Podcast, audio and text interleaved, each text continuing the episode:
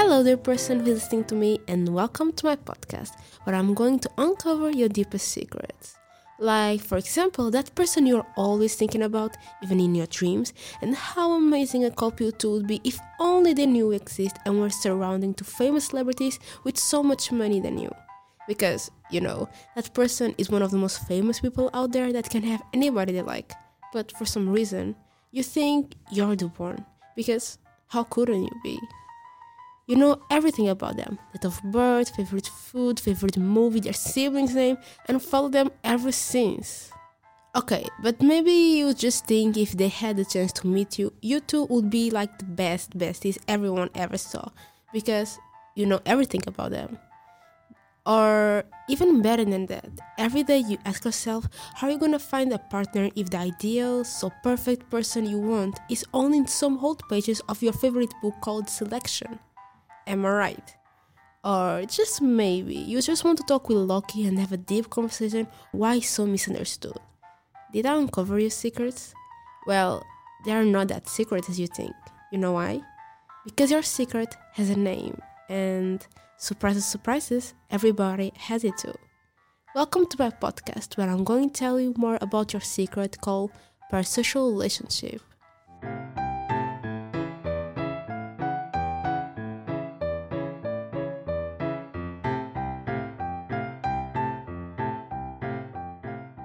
You might not think I'm crazy or even me, oh my god, this is so true. Well, as I said before, Alaspera was a name. Parasocial relationship. You probably are thinking, yeah, but what that means. And I'm going to explain everything to you. Don't worry. Well, more or less. I've talked with people who tell me a lot about it, and wouldn't be fair if you don't listen to their own words, right?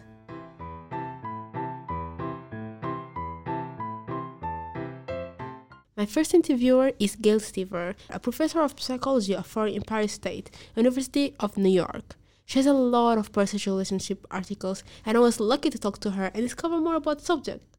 So, your first question what is a parasocial relationship? Well, here's the answer. Well, a parasocial relationship is defined as a relationship that is not reciprocated.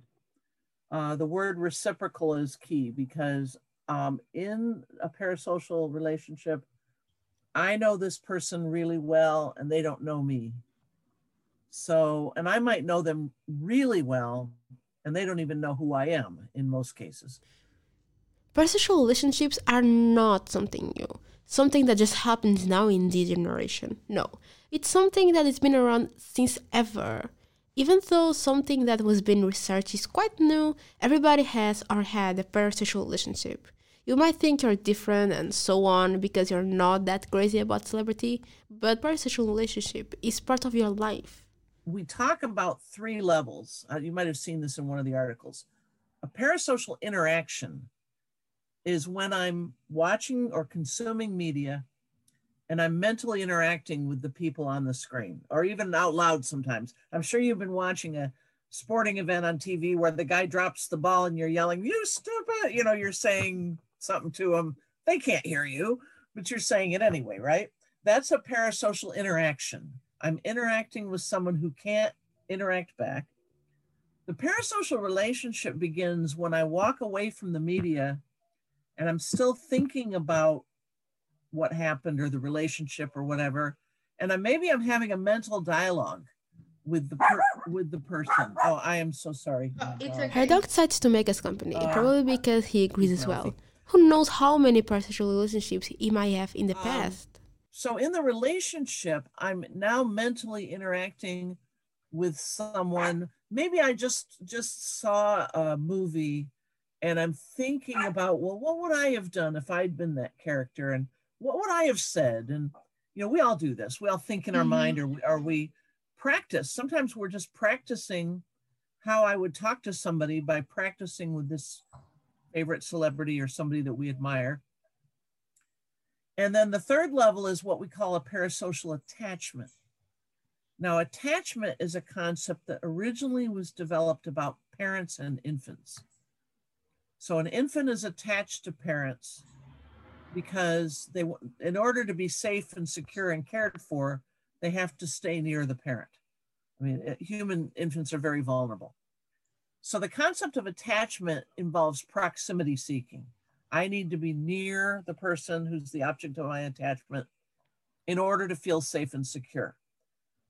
When you extend this to media, anytime a person in media gives you a sense of safety or security or comfort, that can be called a parasocial attachment. We all do this. Sometimes you're just too sad, and what do you do? Watch your favorite movie or listen to your favorite song because that make you feel better. We have that bond that unites us to either the character or singer that make us feel safe. Stever tells me an amazing example of a woman who listened to Josh Groban music while doing chemotherapy because she had stage 3 cancer. The music made her feel safe. And in a lot of ways, that's what parasocial relationships are beneficial for us. The security, warmth, even if it's too far away from us.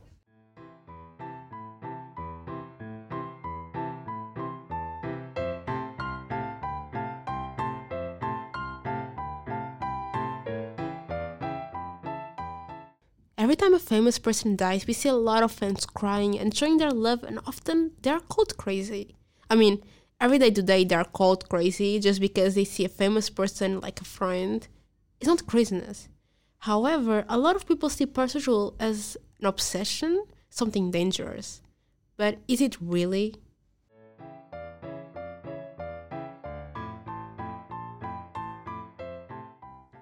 asked Gayle Stever about it, specifically how a parasocial relationship can become something out of control that a lot of people see as. Well, it can't. When you are talking about obsession or worship, you're not talking about parasocial relationships. No, it involves something really different than that. Um, I've studied fans and I've studied parasocial relationships for over 30 years. The kinds of things you're talking about are very, maybe one in a hundred people at most. So most people who are engaging in parasocial relationships, that it's not what you're saying. It's not toxic or bad. It certainly could be. I agree with you. There's a whole literature on something you might look look this up um, on something called celebrity worship, and celebrity worship specifically says that if I get so enthralled with my favorite celebrity that if they asked me to do something illegal, for example, I would do it. That's what we call borderline pathological celebrity worship. It's a lot of big words, but but you can look that up. Borderline mm-hmm. pathological celebrity worship. And in that case, you've got somebody who's admiring a celebrity. And again, it isn't always negative stuff, but but the the it's defined as well, if this celebrity asked me to do something bad, I would do it. And I think that's when it can become hot potentially. For example, let's say that the role model celebrity does drugs. Well, you know, gee, I'm going to do drugs. So and so does drugs. That would be an example. I, I haven't run into a lot of that, but it's certainly possible that you could emulate somebody famous and do do negative things as a result. Um, I have seen, actually, this is something I have seen, is fans who admire a celebrity and develop anorexia because the celebrity is ultra thin. I've actually seen young women de- develop eating disorders in an attempt to emulate a very a, a super thin celebrity. So that's an example of a possible negative uh, effect. Um, would be, you know, emulating someone and it doesn't have a good outcome. But is it really like this that people see parasocial relationships no, because for them, the line that divides obsession and admiration, it's really, really dim. For them, someone killing a celebrity is the same as a teenager going crazy over a favorite singer's visuals. And the funny thing is, usually only teenage girls are mostly seen as obsessive. Like, can a man also be obsessive? Well, they can. Celebrity worship is about mental illness, not gender. Obsession don't have a gender just use the word obsession. There's two meanings for the word obsession. We have an everyday meaning. I, I mean, I do a lot of crocheting. Oh, she's obsessed with crocheting. You know, we use that as an everyday word to mean, oh, she's really into that. Okay. But then there's a clinical meaning for obsession. There's something called obsessive compulsive disorder and there's a clinical obsession, which means the person can't stop thinking about something. There, it's a mental illness. So you have to be really careful when you use the word obsession because obsession can just be a normal kind of super intense interest in something that again isn't there's nothing wrong with it. I mean, if somebody's obsessed with their favorite sports team, that's usually not, you see what I'm saying? Mm-hmm. But if someone has obsessive compulsive disorder and they become obsessive about anything, a celebrity, a sports team, anything, that again has its root in a mental illness. Now you're talking about people for whom, you know, um, are the K-pop fans who get into these mm. K-pop groups. They're obsessed with. Them. Well, you know that could potentially be a clinical exception. It's certainly possible, but I would guess that most of the time, it's what we're talking about with a more more normal obsession, where it's just well, teenagers in particular will become yeah. very intense about things. Is that a normal developmental part of adolescence? It, it, it can be. And my guess would be that most of the time, a young person who's really into something like that, that's developmentally normal. So again, you have to be really careful. Mm-hmm.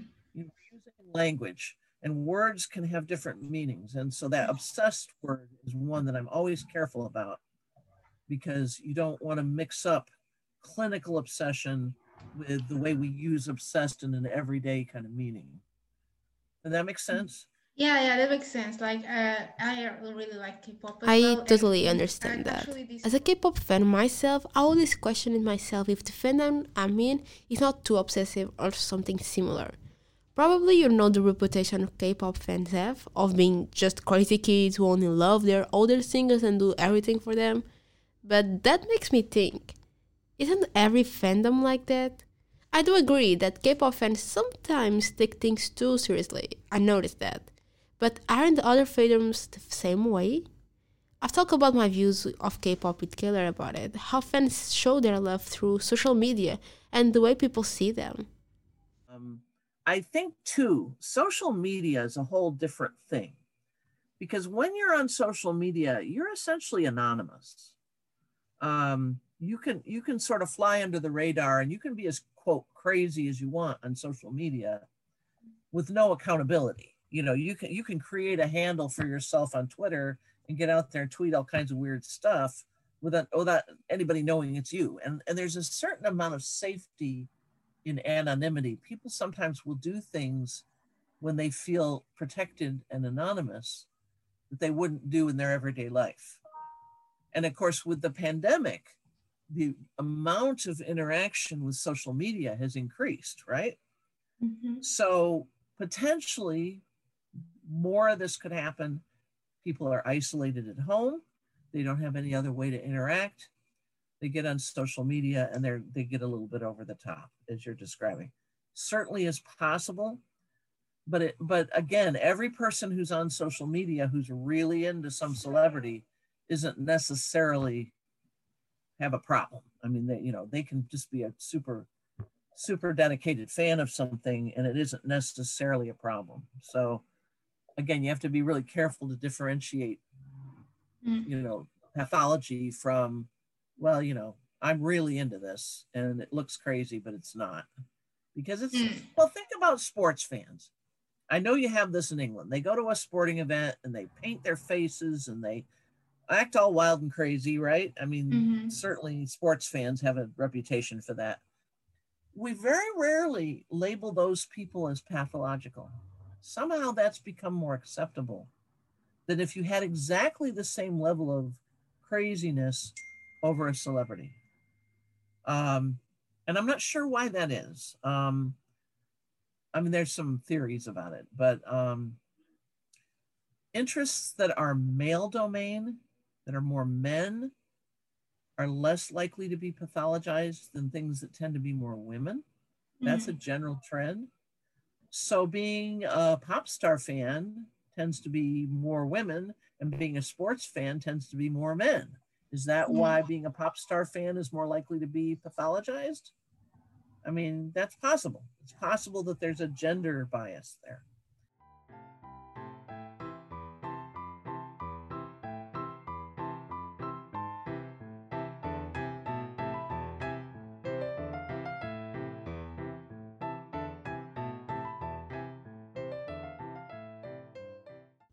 Now, you know what a parasocial relationship is, but let's not stop there. Parasocial relationships are a lot more than just sipping over someone. No, no, no. We have to go deeper. These relationships are just like the others you have in your own life, with some adjustments. But they can influence in the same way, that's for sure. And why? Because in the majority of times we see our favorite celebrities as friends. A friend who is really far away from us, but unlike the others, don't judge you, and don't leave you. Maybe because they are never there.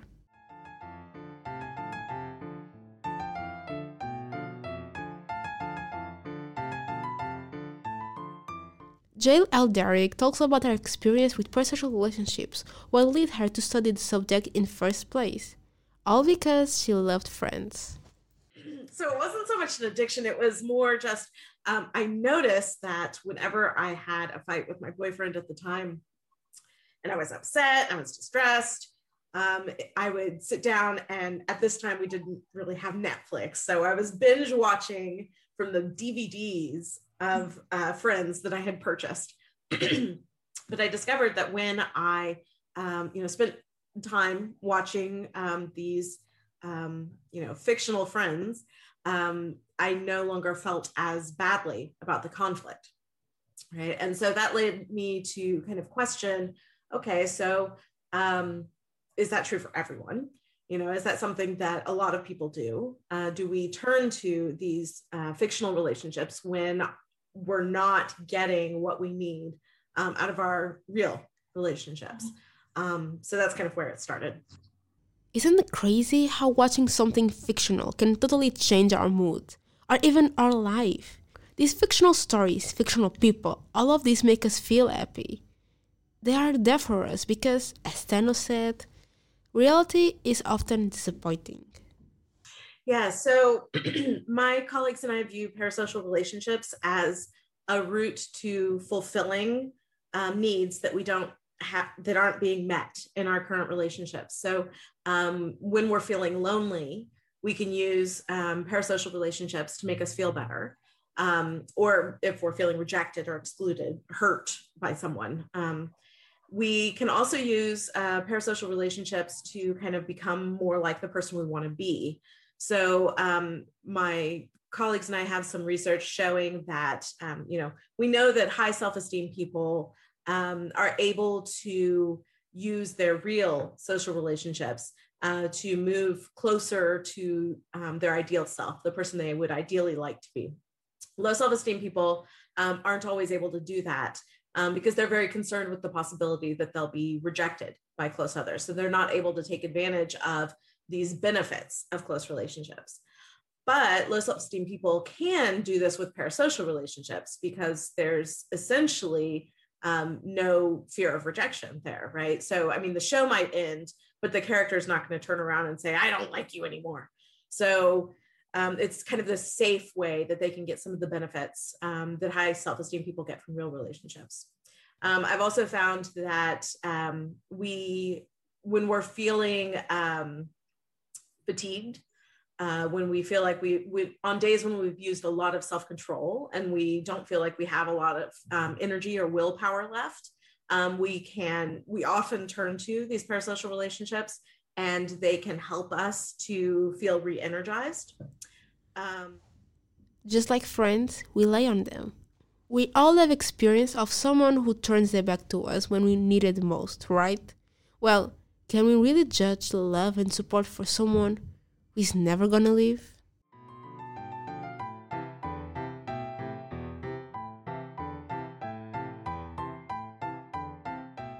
I had a conversation with Rebecca Forster, assistant professor in the School of Communication. She has a book coming in May about celebrity crushes, and she gave an insight about it. Right, and then, but this book is about parasocial romantic relationships. So having a crush on a celebrity or falling in love with a fictional character or any any of those things. Um, so um, so I'm talking about the history of it, like going all the way back to um, ancient Rome mm-hmm. as first examples of people have celebrity crushes that are documented, um, and um, talking about um, like psychologically why does it happen, whom does it happen to, like a lot of people think that's oh like that's like a girl thing like teenage girls have crushes. And that's true but that's not the whole story. People can have those romantic parasocial relationships anytime in their life. Both men and women are as likely to have them. And uh, they are important psychologically. They play important role for good and for bad and in people's um, from a psychological perspective People focus so much on what is toxic that they don't focus on how good impact these relationships have. I mean, they notice, but they don't really observe. For them, it's just madness. But how does it work? people but like they choose to do it anyway they there's a for whatever reason they don't want to or cannot have a relationship with mm-hmm. someone um, romantic relationship and instead of being by themselves they want to have an imaginary relationship and they know it's imaginary. They are not mentally ill. They understand the difference but they enjoy this fictional relationship this fantasy relationship. It's like a game and it makes them feel good. People focus so much on the craziness that they can't really see the benefits of parasocial relationships Let's talk about teens. They are the most targeted as crazy, especially girls, as I said before. But don't people see how much they gain for these fake relationships? For for uh, and and then for um, adole- in adolescence, it serves a very important function of helping um, adolescents kind of discover what they want in their love life Mm. So you might not have an opportunity to date, or you might have some limitations in because you as a, as a teenager you can date like other kids that are just like yourself confused and and and you have also all those social um, sanctions mm. right like you don't want to be uh, stigmatized for dating too many guys or being too easy or something like that. So you have all of those things going on that make dating really confusing and scary. You don't want to be rejected, right? And you don't want to be pressured into sexual things you don't feel comfortable with. Mm. So there, and you're still figuring out what you want and what you like. So it's very confusing time and therefore having an imaginary romantic relationship with a with a celebrity or fictional character where you can imagine yourself having a relationship with Harry Potter or imagine yourself having a relationship with Harry Styles or wh- whoever it is that you are in love with in the media it allows you to just to experience romance in a way that is safe mm. Oh yeah, I think I can see what you you're talking about. Everybody thinks parasocial relationships are only for teenagers, but I have my mom who loves kid dramas and spends free time watching them and feels happy while doing it and loves to interact with her favorite actor. And she's definitely not a teenager. And so what? Can adults also get something from it? I, you know, I, in for the book I was interviewing uh, women in their 40s that would have a crush on a singer or an actor or on Edward from uh, Twilight, and and they and, and it's you know like they have their issues in their marriage or motherhood or whatever it is, and this is a fantasy opportunity for them to to be someone else in a relationship with someone else in mm. a different imaginary life.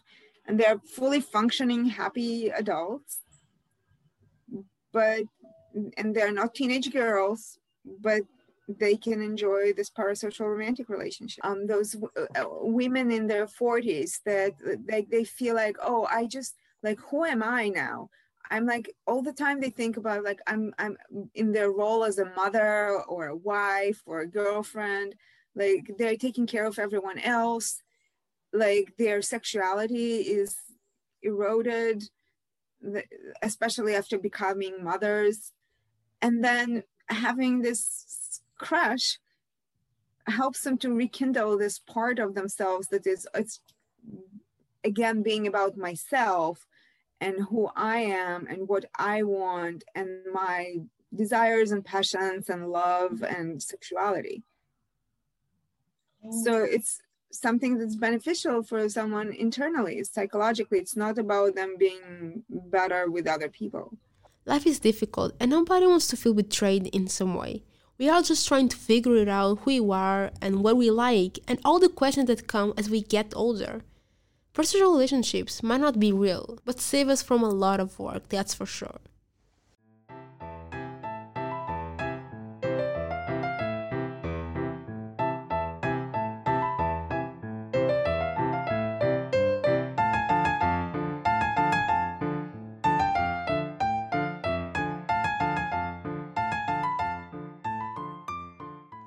We talk about what is a parasocial relationship and the benefits.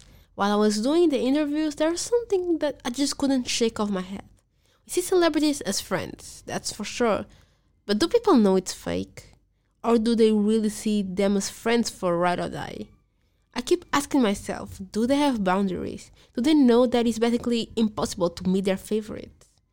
It might seem a stupid question, but I see fans that really treat celebrities like close friends and buy their albums like it's their responsibility. Is this some way connected with parasocial relationships? Derrick tells me the answer. But um, our self concept is very flexible. Um, the way that we think about ourselves changes from situation to situation and uh, depending on who we're interacting with. Um, and um, a lot of people tend to take on the characteristics of their close others. Um, so we tend to see ourselves as being more similar to our close friends, our romantic partners, our family, um, when we're around those people than when we're around other people. Um, and that can help. Um, and so we also have like an actual self, which is the self that we see ourselves as being right now. And then we have like an ideal self. So the person we would ideally like to be one day. Um, there's also the possibility of an ought self. So the person we ought to be, what we should be doing, um, and then a feared self. Um, but basically, so what we found is high self esteem people um, are able to use close relationship partners, real people, um, to um, they kind of assimilate the traits of those people to make themselves feel like they're closer to their ideal self. Um, low self esteem people can't do that. Um, but they do that with parasocial relationships. So in this particular case, um, the research that we did was looking at um, more a frame of mind or way of thinking about the self and not idealizing a celebrity and emulating them right? So it's they did see themselves as being more similar to their favorite celebrity um, but um, it wasn't because they were actually engaging in any of the behaviors that, celebrity might. Um, and so, as an example of kind of the way I think about this, um, I personally am not a huge fan of, say, the Kardashians. But for someone who really is, um, it may be that um, watching their uh, series or um, following their presence in the media or um, buying their products those kinds of things may actually make that person feel better about themselves. And it's not because they're hiding who they really are, it's because they're spending time with a friend. Um, you know, it's a one sided relationship. The Kardashians don't know that they're friends, but to the person um, who has this parasocial relationship, it feels psychologically meaningful.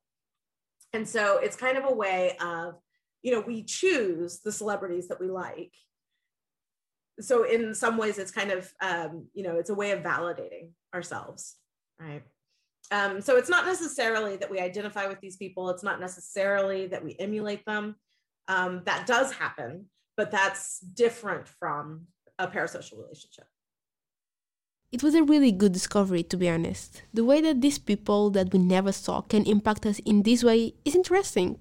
It might explain why so many fans buy a lot of merch by their celebrities, right? If you are my friend, I want to support you and show how much I love you. I can't do it in person, but I can do it in other ways. I remember when I paid for an album of an artist I like, and I felt happy. Not just because I had the album, because I couldn't listen to the album on YouTube, anyways, which explains the massive streams, by the way, but because in some way I was helping them, like a friend will do. But like all friendships, there are boundaries that need to be respected.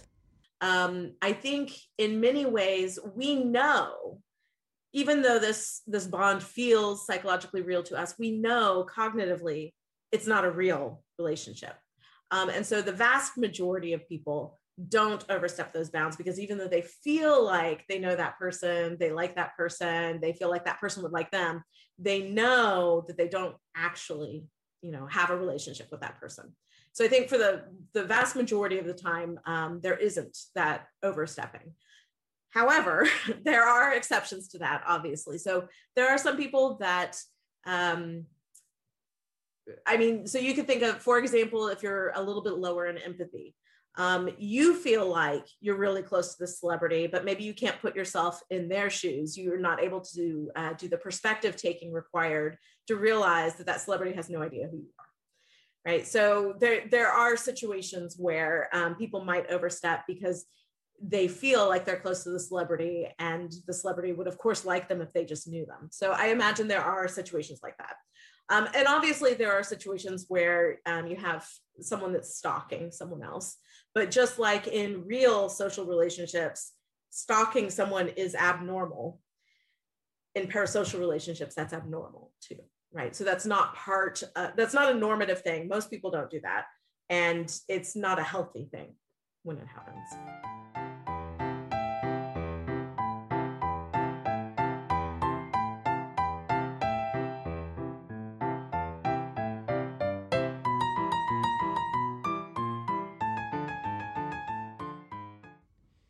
You must think, well, this is all about celebrities. I don't care about them, so personal relationships don't affect me. Well, you're wrong. We talk about human beings, but parasocial is about fictional characters as well, like books and anime. If, on the other hand, you think you are in a better position just because you like celebrities and not fictional characters because they're real, think twice.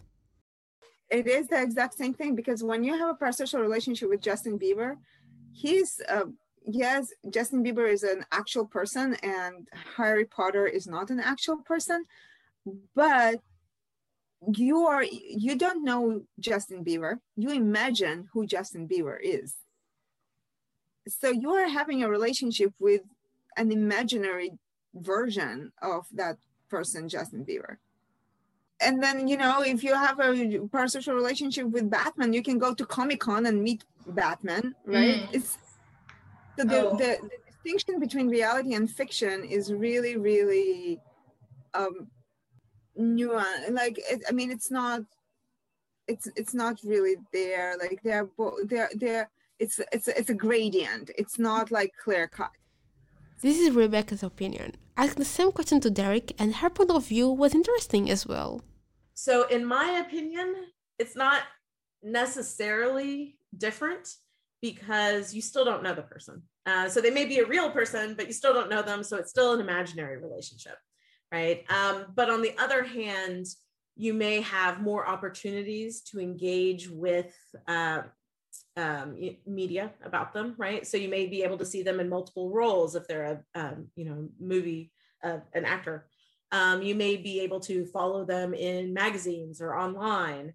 Um, you may see interviews with them where they're talking as themselves instead of as a character. So there may be um, a richer relationship because you could you have more opportunities to see them. But on the other hand, um, with a television character or a book character, especially, you have more access to their internal thoughts. And so you may actually know those characters better than you know a celebrity you've been following for a long time. So I think, you know, I don't have a strong, I, I, don't have a research basis, but I, I, my gut is that they wouldn't be dramatically different.